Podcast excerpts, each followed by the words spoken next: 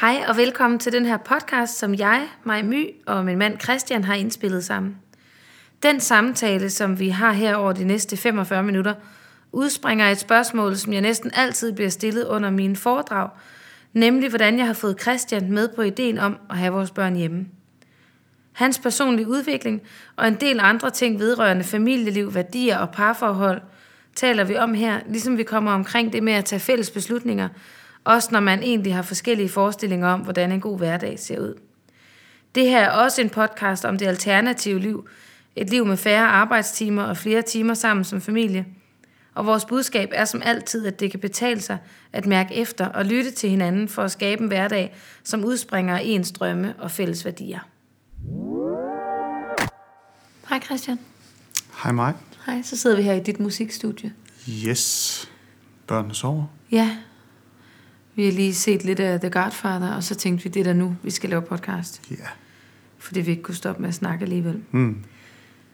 Jeg vil starte med at øh, spørge lidt ind til den rejse, som vi har været på sammen som familie, og du og jeg som par, herinde for de sidste par år.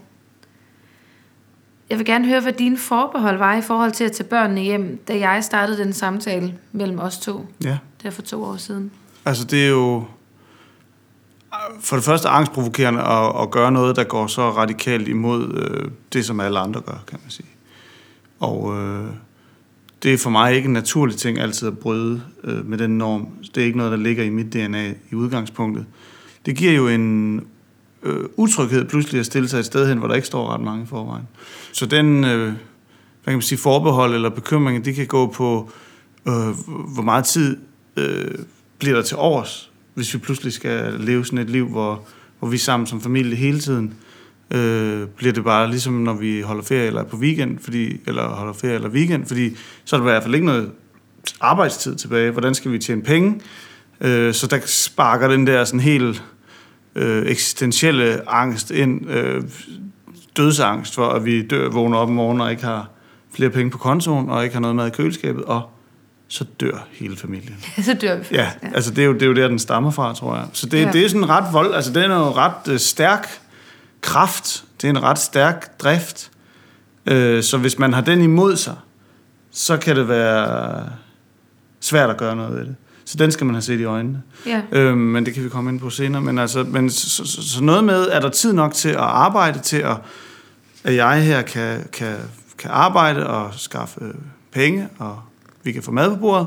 Også noget med, hvad sker der med børnene, når vi gør det her, i forhold til, at øh, vi kan jo gøre det, som alle de andre gør, så gør vi i hvert fald ikke noget øh, forkert, øh, og er alene om at gøre noget forkert. Mm. Så kan man ikke give os skylden personligt, så må vi tage sådan et eller andet kollektivt skideball, når vi finder ud af, øh, hvad der sker om 30 år.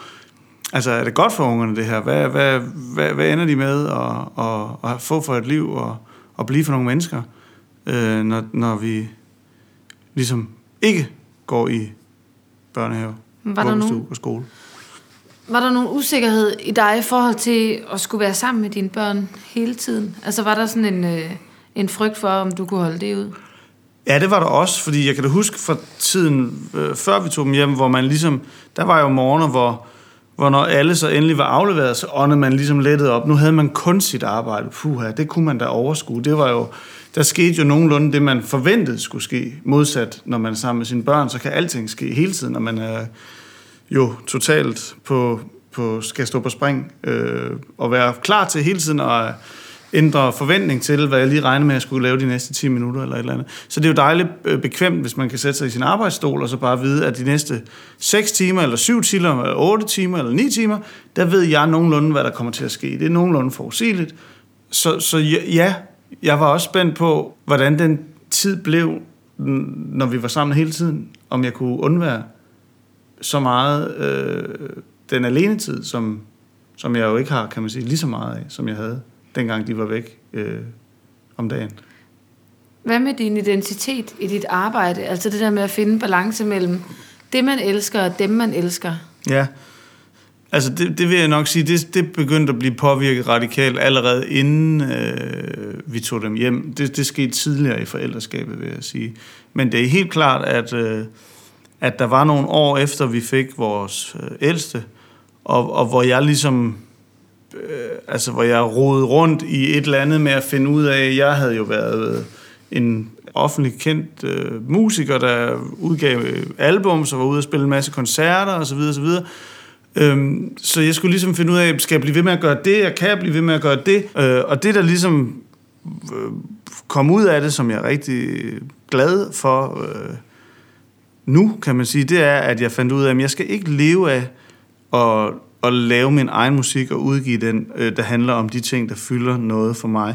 Fordi i så fald havde jeg været nødt til at skrive om nogle ting, der ikke nødvendigvis betyder ret meget for mig, for at ramme øh, en bred nok målgruppe til, at det kunne være rentabelt. Jeg vil måske også være nødt til at agere på en måde, som ikke ligesom ligger til, når man er det sted i livet, hvor jeg er. Det gjorde, at lige pludselig så, øh, så, så var det ikke det der med, om der var succes med musikken, der ligesom gav øh, styrket identiteten. Og, og da man først havde gjort sig fri af det, så var det øh, fantastisk fedt bare at kunne altså, skrive om de ting, som betød noget for mig, uden at skulle tage hensyn til, om det betyder noget for nogen som helst andre. Øh, og så prøve at finde nogle andre steder at få sin, sit selvværd, sin identitet styrket fra. Og, og det er jo selvfølgelig i øh, forældreskabet eller i familien, altså med sine børn, at der er jo en masse øh, anerkendelse og, og, og selvtillid og selvværd at hente der i den, i den rolle som far. Det er jo, der kan man virkelig... Øh, møde nogle udfordringer og overkomme dem og, og føle bagefter, at man har, at man har gjort det godt. At man er god. Ja. At man er noget værd. Og man betyder noget for nogle andre. Øhm, så, så, så det med at prøve at få flyttet sit, øh, ja, hvor henter jeg min, min, min, mit selvværd fra?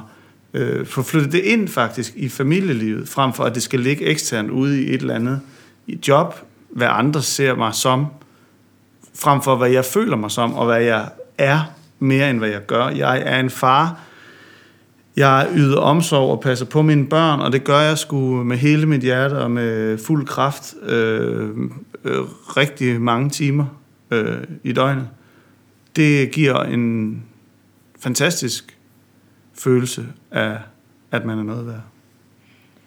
Men hvad så med, øhm, med økonomien? Fordi du startede også med at sige, at at et af dine forbehold var det der med, at så skulle man skaffe, og, og vi alle sammen ville dø, hvis ikke du tjente lige så mange penge. Altså, jeg tror, en af de mest øh, sådan kendte overvejelser eller bekymringer i forhold til at træffe et valg som vores med at holde børnene hjemme, og, og måske endda helt op i skolealderen, og til og med det, det, det er økonomi, hvordan gør man mm. det? Hvad, hvad gjorde du der af tanker om det? Så var du bange for, at, øh, at vi ikke kunne tjene penge nok, og hvordan har det så været? Ja, gud, ja, det var jeg da bange for.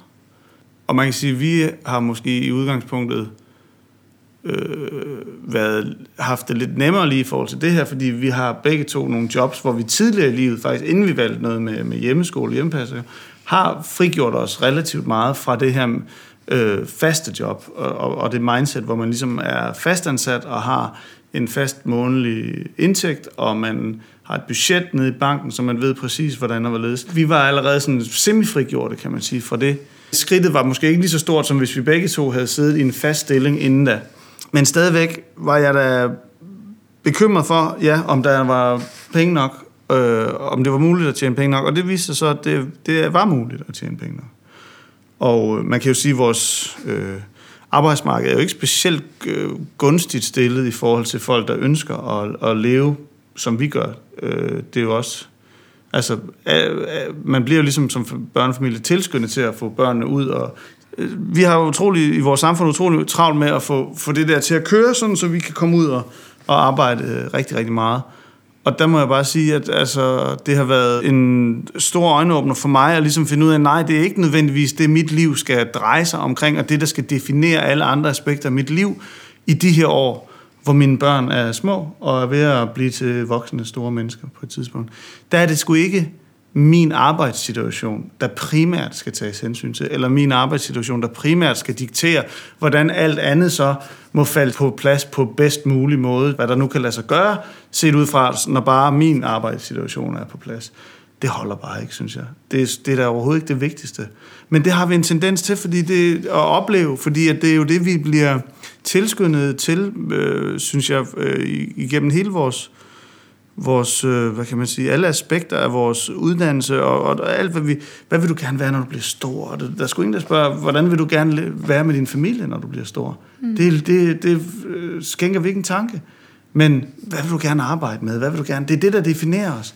Og der må jeg bare sige, der er det øh, egentlig utroligt at opleve, at det er slet ikke det, der definerer os i sidste. Det er slet ikke det vigtigste. Det kan være vigtigt, at man kan brænde for nogle ting, og man kan yde en, en fantastisk indsats, og man kan, men, men, men jeg kan bare ikke se, hvor, hvorhen jeg kunne lave et vigtigere og bedre stykke arbejde lige nu her, i de her 10-15 år, end at være øh, sammen med mine børn. Mm. Det kan jeg ikke se, hvor det skulle være. Du lagde ud med at sige, at det ikke er i din DNA at gøre noget, der er anderledes. Hvordan er det for dig at stå ude ved siden af flertallet og gøre noget, der er anderledes? Altså, hvordan føles det at, at være en, der skiller sig ud i din måde at leve på? Jamen, øh, det føles godt. Først og fremmest fordi de tilvalg, ikke fordi vi gør noget anderledes, men fordi det vi gør, forøger min livskvalitet. Og fordi jeg føler, at, øh, at, at, at den tid, vi bruger sammen, og den tid, vi bruger, i det hele taget, måden, vi bruger vores tid på, er meningsfuld. Og øh, ja, det hænger sammen med det, jeg lige sagde, at, at jeg føler, at jeg er der, hvor jeg har mest muligt at bidrage med, og gøre den størst mulige forskel øh, lige nu, i, i denne tid, i dette sted i mit liv, sammen med ungerne. Så det føles rigtig godt.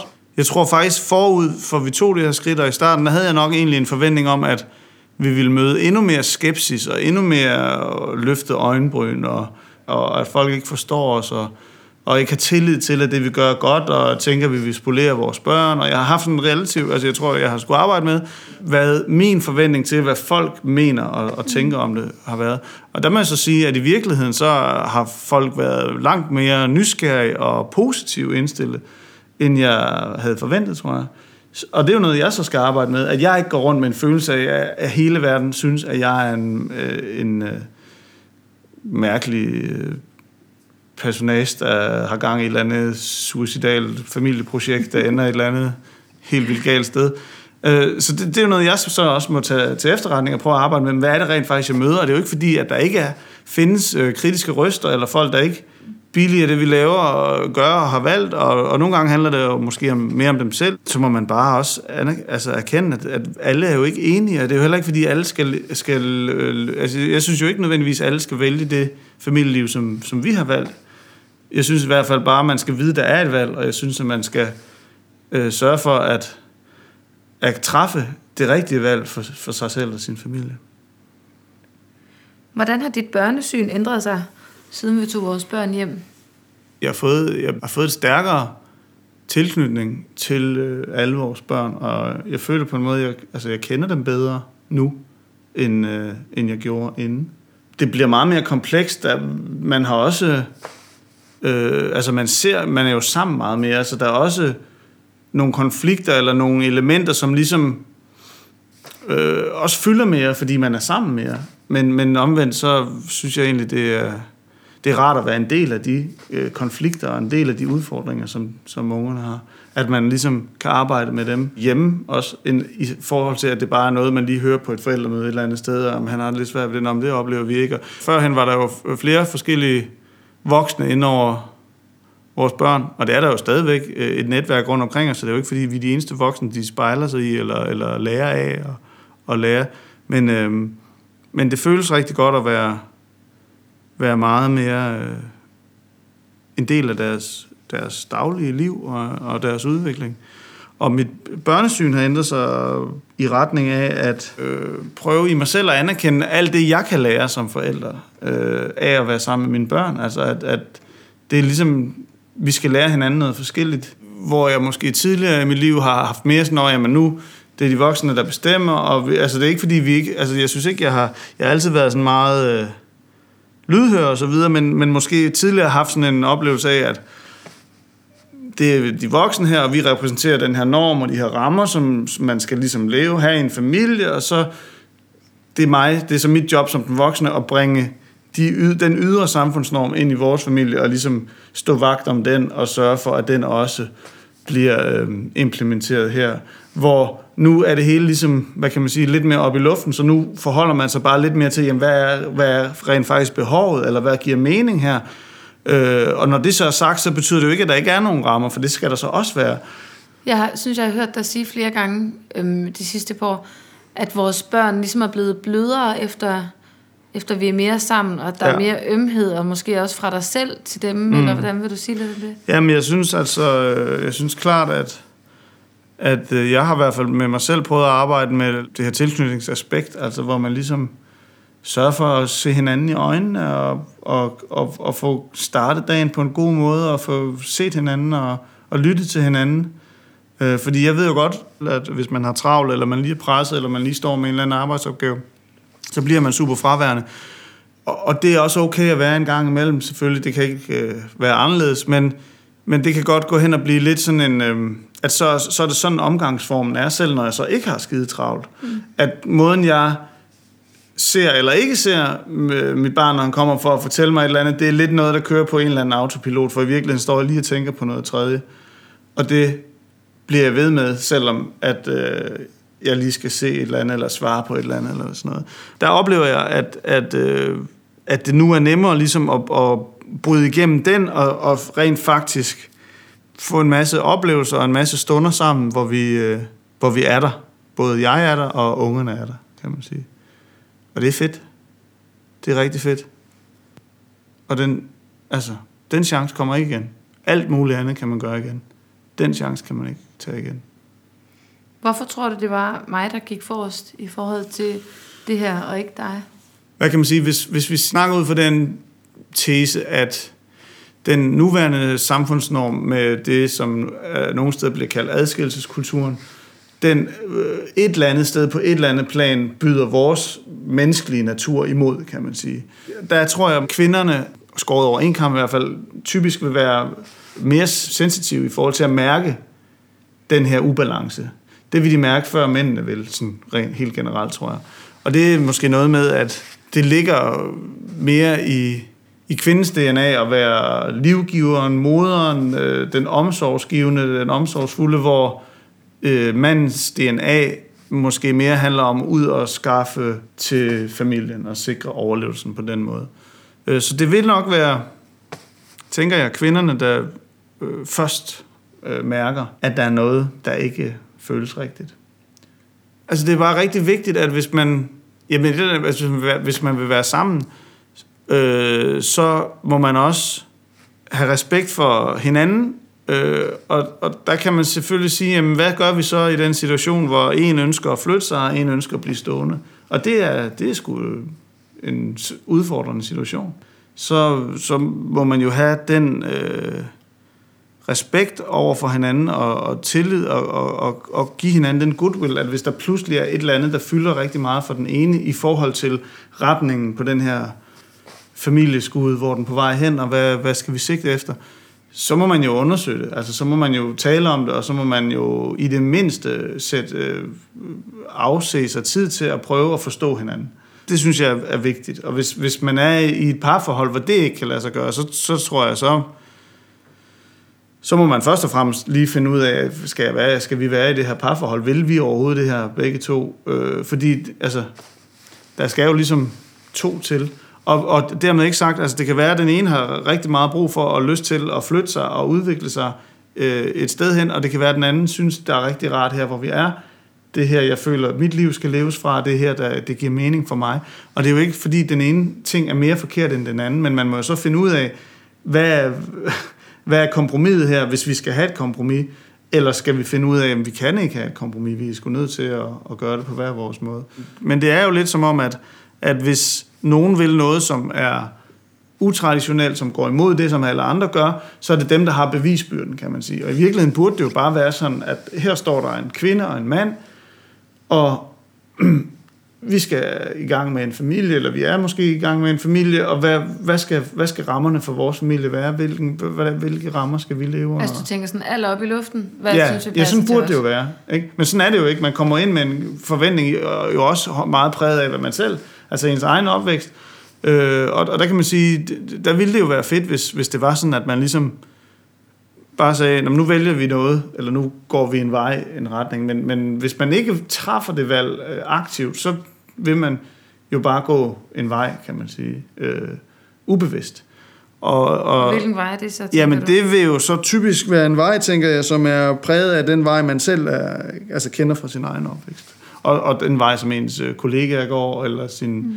Altså, og til mændene vil jeg jo sige, at jeg kan sagtens forstå, at det kan virke fuldstændig sindssygt angstprovokerende. Jeg kan sagtens forstå, at det kan virke vanvittigt, når, når ens kvinde kommer og, og, og pludselig snakker om sådan noget med, at børnene ikke skal afsted, eller vi skal også, jeg tror også, jeg måske skulle gå på deltidsskat, og alle sådan nogle ting. Ikke? Og, og der må jeg bare sige, det, det kan jeg sagtens forstå, når man er en mand, og man er i sin maskulinitet, og man er i sin, jeg skal sikre øh, fundamentet for vores familie, så har man meget sit fokus på at på, hvad kan man sige, på økonomi og på den materielle... Øh, det lyder som sådan nogle maskuline succesparametre. Du ja, ja, men det, det, det er jo der, man har sit fokus, men det vil så bare vil sige, det er, at øh, i virkeligheden, så er der noget, der er endnu vigtigere, og det er jo relationen i familien, det er jo tilknytningen i familien, det er jo de bånd, vi har i familien, det er hvor meget tid vi har til at, at være noget for hinanden og se hinanden, og, og det er altså vigtigere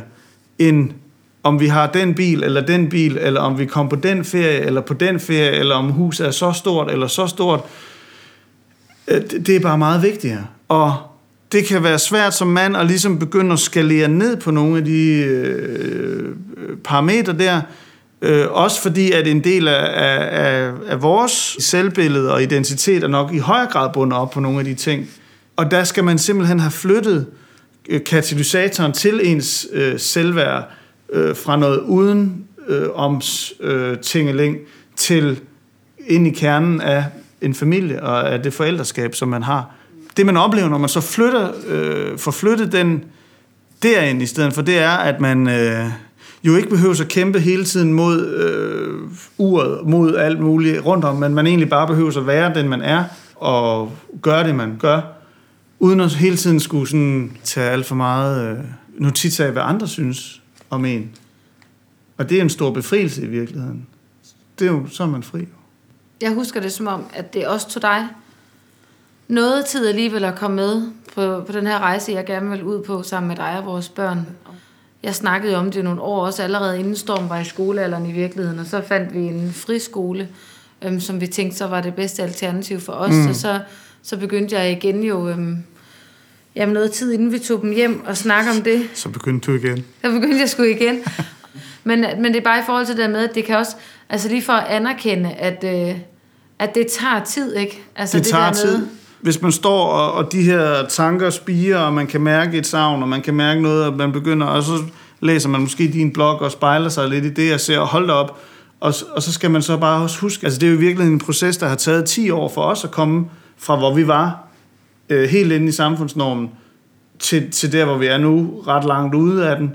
Så man skal også huske at give plads til hinanden, man skal også huske at give plads til sin mand, men det, der ligesom er det væsentlige, det er at finde hinanden i det her, finde hinanden i rejsen, og så må rejsen tage den tid, den tager, men man skal så også bare huske at være modig, og huske en gang imellem at ture, fordi hvis rejsen tager 35 år, så er, så er, så er det sgu lige meget med, om børnene er hjemme. God morfar, ikke? Ja, og det er jo det, der tit sker faktisk, synes jeg, med, med de mænd her. Ikke?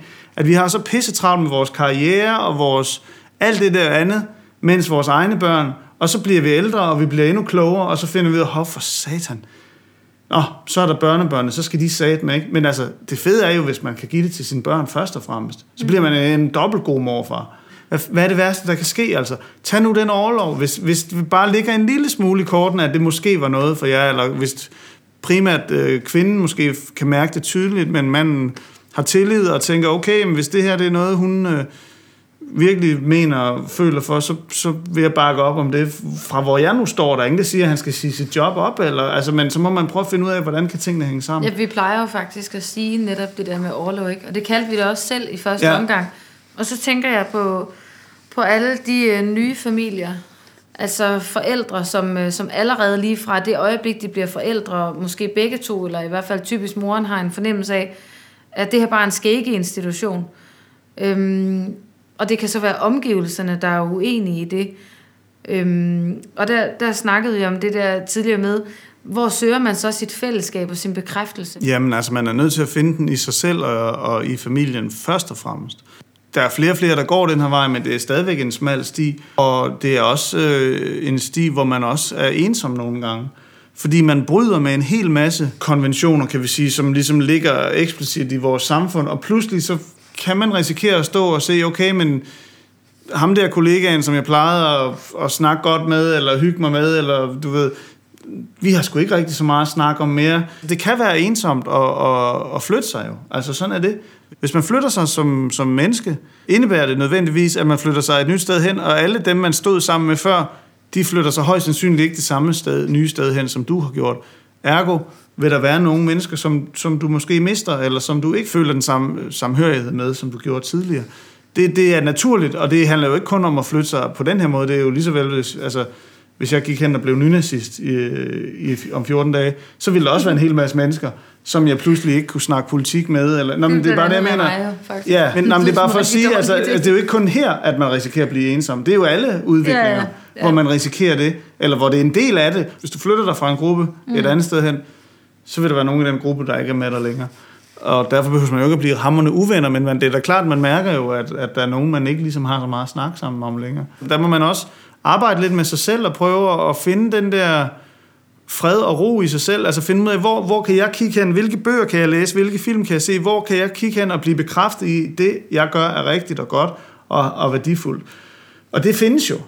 Så hvis man bare lige får, får identificeret det og får, får, får tilført øh, noget af det i sin åndelige kost, sjælelige kost, mentale kost, så kan man jo øh, hvad kan man sige, godt tåle ikke at blive bekræftet af alle mulige andre omkring sig hele tiden. Det her liv, det er jo et liv, hvor man er, kommer tættere med sine børn og med sin hustru som familie.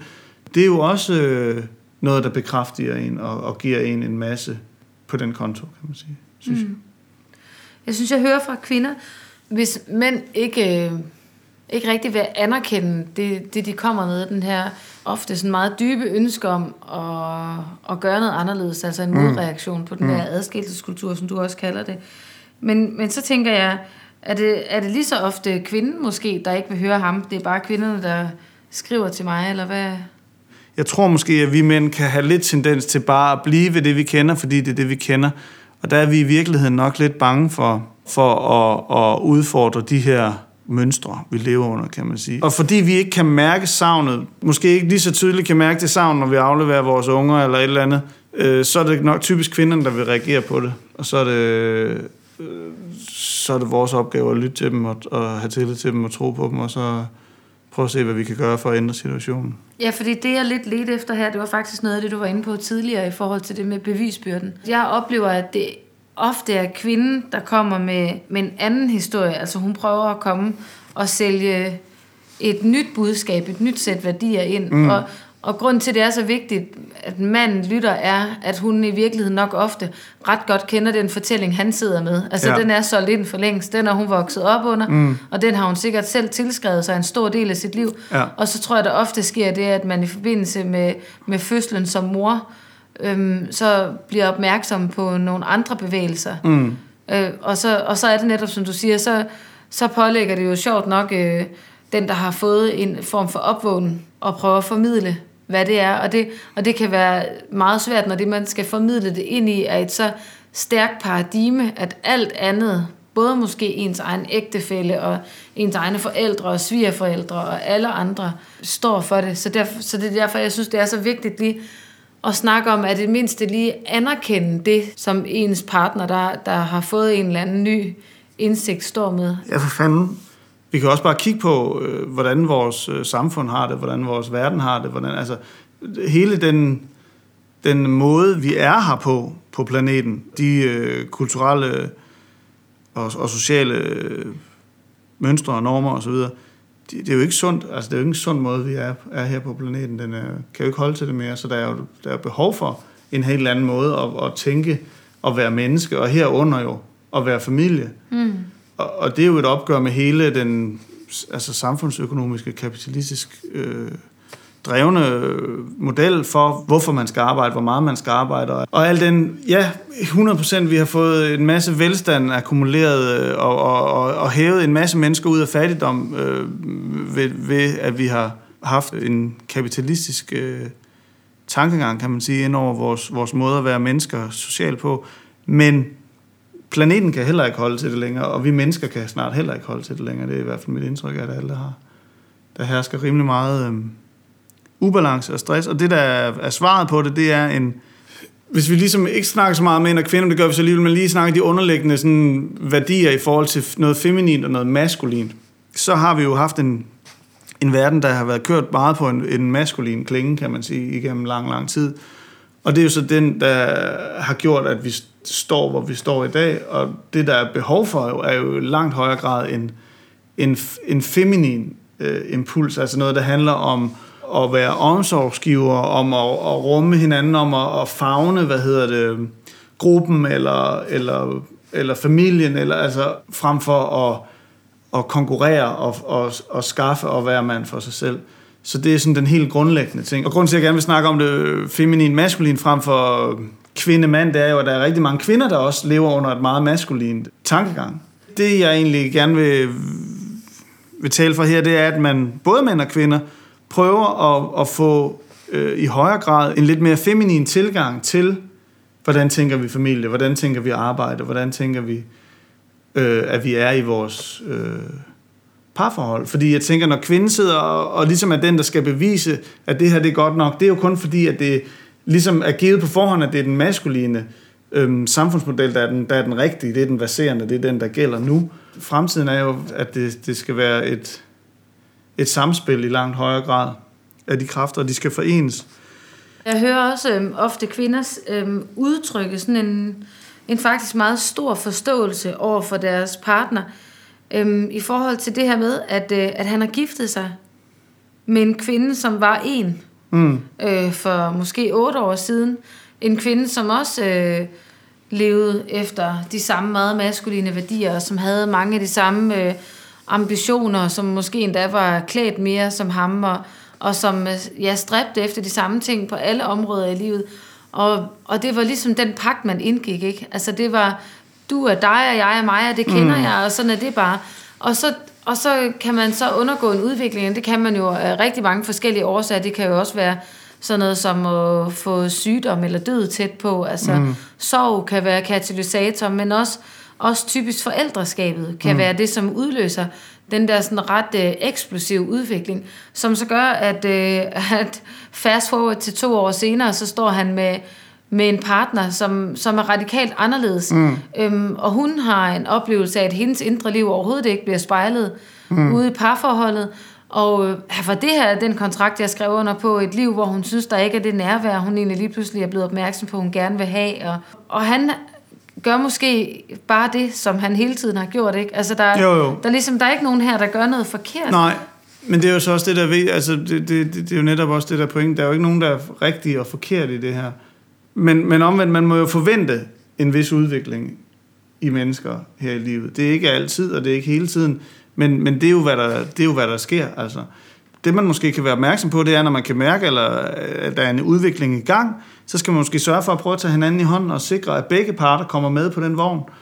Øh, og det er jo begges ansvar, kan man sige. Og der er det nok noget med, at man skal sørge for at være tæt. Altså, jeg, øh, jeg oplever altid, at vi har været sådan meget... Øh, tæt og, og, og haft mange øh, processer i gang sammen. Og, og det, det tror jeg er rigtig vigtigt, at, fordi man kan jo sagtens være et par, hvor den ene har sin, sine cirkler, og den anden har sine cirkler, og så er man jo et par i sin egen cirkel, men hvis den ene så begynder at rykke lige pludselig, og den anden ikke lige helt kommer med og bliver holdt fast i de andre cirkler, vedkommende er, så, øh, så pludselig opstår der et større og større gap. Så det er jo også begges ansvar, og problemet er jo, hvis, hvis øh, kløften er blevet for stor, for hurtigt, øh, så kan det være svært at slå bro over igen. Hvorimod hvis man taler sammen, hvis man lytter til hinanden, altså lytter, virkelig lytter til hinanden og prøver at have et åbent hjerte og, og forstå hinanden og prøve at sætte sig ind i hinandens udvikling og, og prøve sammen at søge inputs udefra, der stimulerer den her udvikling, eller som taler ind i den her udvikling, så, så, så kan man jo også begge to få, få kickstartede en udvikling, eller kom i gang med den her rejse, fælles rejse. Og det er jo det, der er så smukt, når det sker, når det lykkes. Og jeg tror, man kan tage et større ansvar. Altså, det er jo ikke bare tilfældigt, om det sker eller ej. Nogle gange så må man også tage et ansvar for, at det lykkes. Og, mm. og begge parter prøver, altså en stiller sig til rådighed for at hoppe med på vognen, men en anden sørger også for, at den vogn den ikke kører hurtigere, end at den, der skal ombord, kan komme ombord. I stedet for bare at gå og blive sur og træt og, og opgivende og synes, at øh, han fatter heller ikke en skid. Eller omvendt. Og hvis man er kommet langt frem, og han står tilbage på perronen, måske lige tage et skridt tilbage igen og se, hey, kan vi lige komme afsted sammen her? Mm. Men det kræver selvfølgelig en lyst, grundlæggende, og det kræver en t- et, et tillid til den, der går forrest.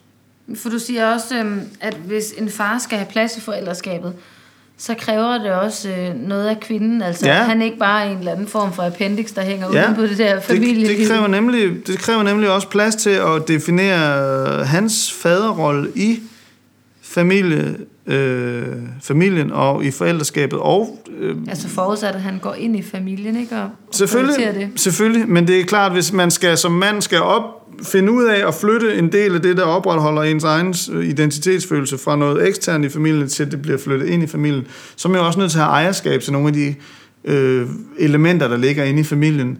Øh, så der skal der også gives plads, fordi det er jo per definition, hvis det er sådan, det er, øh, meget af moren og kvinden, der, der ligesom står for det derinde. Øh, så hvis man skal hente mere af sit, øh, sin øh, selvfølelse inde derinde, så er man jo også nødt til at, at have et større ejerskab til nogle af de elementer der. Og det er jo igen begges ansvar. Der kan det godt være, at man skal hjælpes til at få at vide, nu skal du tage flere initiativer eller finde på noget her, men det nytter jo ikke noget, man bare hele tiden får at vide, hvad man skal, fordi så, så bliver man jo bare sådan en eller anden lakaj, der bliver hunset rundt, og man har klippet alle de andre bånd ud af til, og så øh, kan man tøffe sådan rundt et par år, og så gider man nok heller ikke det længere, vel? Hvad kan man gøre som kvinde for at invitere øhm, ens partner ind i de der øhm, indsigter, man har fået, eller, eller drømme? Altså, hvordan kan man på en eller anden måde øhm, gøre det sådan forståeligt? Altså, formidle det på en måde, så det ikke er, så det ikke er nær så farligt, men så det nærmere er noget, man tænker, okay, det vil jeg gerne være med til at give en chance. Jamen altså, jeg synes, altså for vores vedkommende, øh, du har du læst blandt andet en del bøger af, af forskellige... Øh, og det var ikke fordi, du... Jo, nogle gange har du sagt, du burde også lige læse den bog, men det ved du, jeg har aldrig gjort, ligesom jeg nogle gange læser nogle bøger, som jeg synes, det skulle du lige læse, det gør du heller ikke. Men så, så refererer vi jo fra de respektive bøger, vi har læst, og vi taler om dem, og vi fortæller om dem. Og, og der synes jeg, jeg har fået meget sådan den vej fra, fra nogle af dem, du har fulgt, og nogle af dem, du har læst. Det er noget med at prøve at finde ind til nogle af de kerne kerneværdier, der er i det, man gerne vil formidle øh, fra en hel bog, for eksempel, og så, så prøve at tale om det. Det kræver selvfølgelig, at man er vant til at tale sammen, ellers må man starte med at øve sig på det. Mm. Men altså, det, det er fedt at hente ting ind udefra, og så dele det øh, med hinanden, øh, og, og ligesom... Også bare det der med at blive klogere på noget sammen, samtidig, det er jo også at flytte sig, kan man mm. sige. Ikke? Er det det, du siger, kalder en fælles rejse? Ja, altså at man ligesom... Det kan også være, at det ikke lige skal... Altså det kan også være for at få gang i det her, hvis man nu står et sted, hvor man synes, det er virkelig... Der er langt over, så kan det også være, at det skulle være noget andet, man... Der var det første, man startede med at flytte sig omkring sammen, end lige noget så fundamentalt. Altså, det kunne være noget, at man skulle starte med at tage et, det ved jeg ikke, et madlavningskursus sammen, eller øh, hvad ved jeg, et eller andet, hvor, man, hvor begge parter ligesom lærer nyt i fællesskab, øh, og, og ligesom øver sig i at flytte sig sammen. Mm. På en lidt mere ufarlig måde, end at man lige siger, okay, nu tager vi børnene hjem og, og går på deltid begge to. Der er ofte, øh, når jeg holder foredrag, så er der ofte mænd, der spørger, hvordan det er at være så meget sammen som par, som vi er. Jeg ved aldrig helt, hvad jeg skal svare på det. Nej, det synes jeg er fedt nok.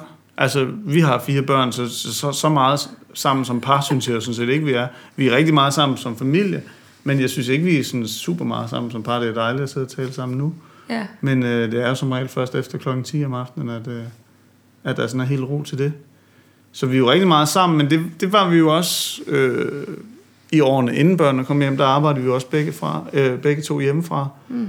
Og det har jeg også altid sat utrolig stor pris på. Jeg synes, det er fedt. Jeg, vi, er jo, vi har jo valgt hinanden, så er det jo bare fedt, at vi også har tid til at se hinanden. Og, hvad, og hvad, hvem kan man ellers vælge, når man er en mand, der lever det her liv? Altså har man nogen at spejle sig i? Kan det... Altså jeg tænker, der, der, der må være en vældig stor sandsynlighed for, at man, øh, man måske især som mand vokser ud af sit netværk, når man, når man bliver så opmærksom på, på sin familie, og når man bliver så in tune med sine børn. Og... Ja, altså, jeg kan jo sammenligne med, hvor meget tid jeg brugte sammen med mine venner, inden, altså, i tiden inden jeg blev far, for eksempel. Og det var, der brugte jeg væsentligt meget, eller væsentligt meget mere tid sammen med mine venner, end jeg gør nu. Men spørgsmålet er, om jeg ikke ville have gjort, altså, det er jo ikke bare fordi, at vi ligesom hjemmeskoler og, og hjemmepasser. Det tror jeg også bare, man, når man pludselig har en familie og, og har børn og så videre, så ser man nok ikke sine venner lige så tit i hvert fald. Jeg kan i hvert fald ikke. Så det er også noget, man ligesom skal plotte ind i kalenderen og holde fast i. Men man skal også finde ud af, hvilke relationer, der fortsat giver mening, og det er ikke sikkert, at alle fortsat giver mening, og det er ikke for, at man skal gå ud og slå op med nogen, eller, men man skal bare huske, at der er ligesom, for mig har, jeg har det i hvert fald sådan, der, der er ligesom fire små væsener her, de har rigtig meget brug for mig lige de her år, mere end nogen andre har. Så er det også her, jeg er det meste af tiden. Og bare fordi jeg plejede at se person A to gange om ugen, dengang øh, inden vi fik børn, så behøver jeg ikke at se person A to gange om ugen længere, hvis ikke øh, det giver mening, eller hvis ikke øh, der er behov for det i samme grad. Fordi man kan også pludselig ende i noget, hvor det er utrolig omkostningsfyldt at tage ud og være sammen med nogen, fordi man pludselig har stået et helt andet sted, og de ikke står der længe, så man skal hele tiden gå over broen for at være hos dem i deres miljø, men de kan måske ikke rigtig rumme det, man, der, hvor man selv er nu. Og så må man jo så også gøre op med sig selv, jamen, hvad, hvor, meget jeg, hvor, hvor stor en rolle skal det spille i mit liv? Lige i det her år i hvert fald. Hvor meget, øh, hvor meget kan jeg tåle at skulle give ind i det? Altså tager det mere energi fra mig, end jeg får igen af det, og så videre. Ikke? Øhm. Jeg plejer at gøre meget ud af at sige, at jeg mener bestemt ikke, at det, det er rigtigt for alle forældre hjemmeskole. Øh, jeg mener, det er rigtigt for alle forældre at tage meget bevidst stilling til de steder, hvor deres børn tilbringer øhm, deres tid, hvis ikke, øh, hvis ikke de er derhjemme. Ikke? Altså, det er helt klart ikke nødvendigvis noget, man lige synes, man har overskud til, men jeg synes bestemt, at det, at det er det, man så skylder sine mm. børn, når de nu bruger de fleste af deres vågne timer der.